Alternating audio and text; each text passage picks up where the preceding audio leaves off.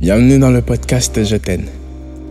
Cette petite histoire vécue et savourée à 200% que j'essayerai de retranscrire.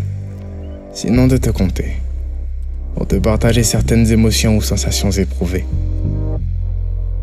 J'ai juste un défi avant. Essaye de ne surtout pas t'endormir avant la fin du premier épisode.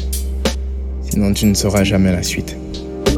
Une histoire conçue pour mettre des mots sur certaines émotions qu'on vit au quotidien. Commence d'abord par trouver une position confortable. Tiens-toi le dos bien droit, dans une position où le souffle peut circuler librement sans contrainte. Pose ensuite tes mains sur la cuisse. Tu as ton rythme. Ferme les yeux. Reste attentif. Salut. Je suis Yoshi Hashirama. Vous pouvez m'appeler Yoma. Les prélèvements des deux premières et dernières lettres de mon nom, ou du moins, j'aurais aimé qu'elle continue de m'appeler par ce nom. Vous vous demandez sûrement de qui je veux parler. Patience. Vous allez apprécier le voyage. J'avais 18 ans quand on s'est connus, par le biais de mon amie, Akashi Kurama. Elle s'appelle Keiko Tetsuya. Sa mère lui avait attribué ce nom parce qu'étant enceinte d'elle, elle ressentait une forte envie d'être active et une grande part d'émotivité en elle, ce qui la comblait énormément de joie. Mon ami Agashi rencontra Yoko Nara lors d'une sortie détente à la piscine. Il fut également la connaissance de Keiko. D'après ce qui a été dit, il a suffi d'un simple regard pour que Yoko tombe amoureuse d'Akashi. Plus tard dans la soirée, Akashi me parlait de Yoko. Parce que soi-disant en passant, il était tombé amoureux.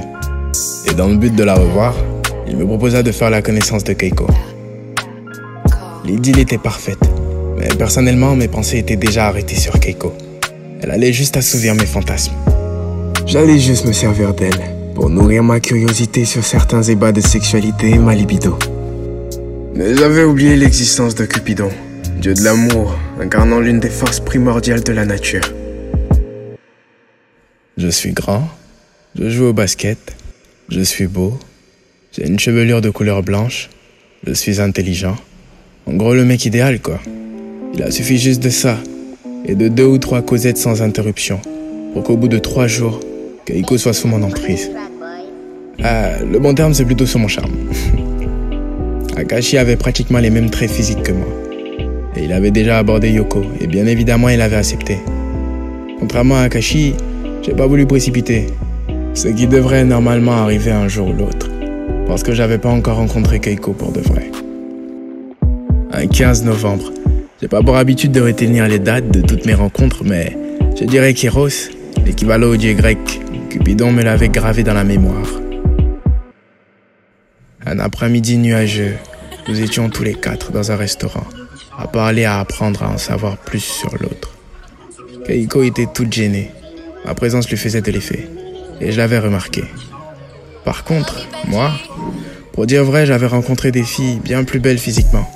Donc je me disais, pour ma libido, peut-être bien que ça en vaut la peine. Après quoi, on a mangé, on a bu, puis elles sont rentrées chez elles. Akashi avait reçu un baiser charmant. Il y avait de l'éros dans l'air. Pour ma part, Keiko s'est contentée d'un gros câlin. Une fois rentré à la maison, la discussion entre Keiko et moi se poursuivait, jusqu'au moment fatidique de la drague. C'est-à-dire que j'allais marquer mon destin, ou l'histoire de mon adolescence, en faisant une déclaration d'amour à une personne qui ressentait bien de l'amour à mon égard. Mais moi, aucune émotion, juste un désir cru et ardent de pénétrer en elle et d'atteindre mon objectif. Nous avons parlé énormément, et pendant longtemps. Après quoi, j'ai demandé à Keiko de sortir avec moi, d'être ma petite amie. Je suis vierge. Es-tu sûr de vouloir te mettre en couple avec une fille? Qui n'est pas censée faire partir de ton entourage et qui ne pourra peut-être pas tout de suite satisfaire tes désirs sexuels comme toutes les autres filles de mon âge me disait Keiko après ma déclaration. En passant, j'ai dit, mes désirs se transformaient en défi ou challenge à relever, dans le sens où je devais à tout prix semer une graine dans son esprit, qui allait se développer et donner naissance à une relation imaginaire. Je savais qu'elle m'aimait, et c'est de ça que j'allais nourrir la graine que j'ai semée dans son esprit. Faire de sorte à ce qu'elle me prouve par tous les moyens nécessaires qu'elle tenait à moi. Et parce qu'elle tenait à moi, elle accepta mes avances et aussi de m'offrir son corps.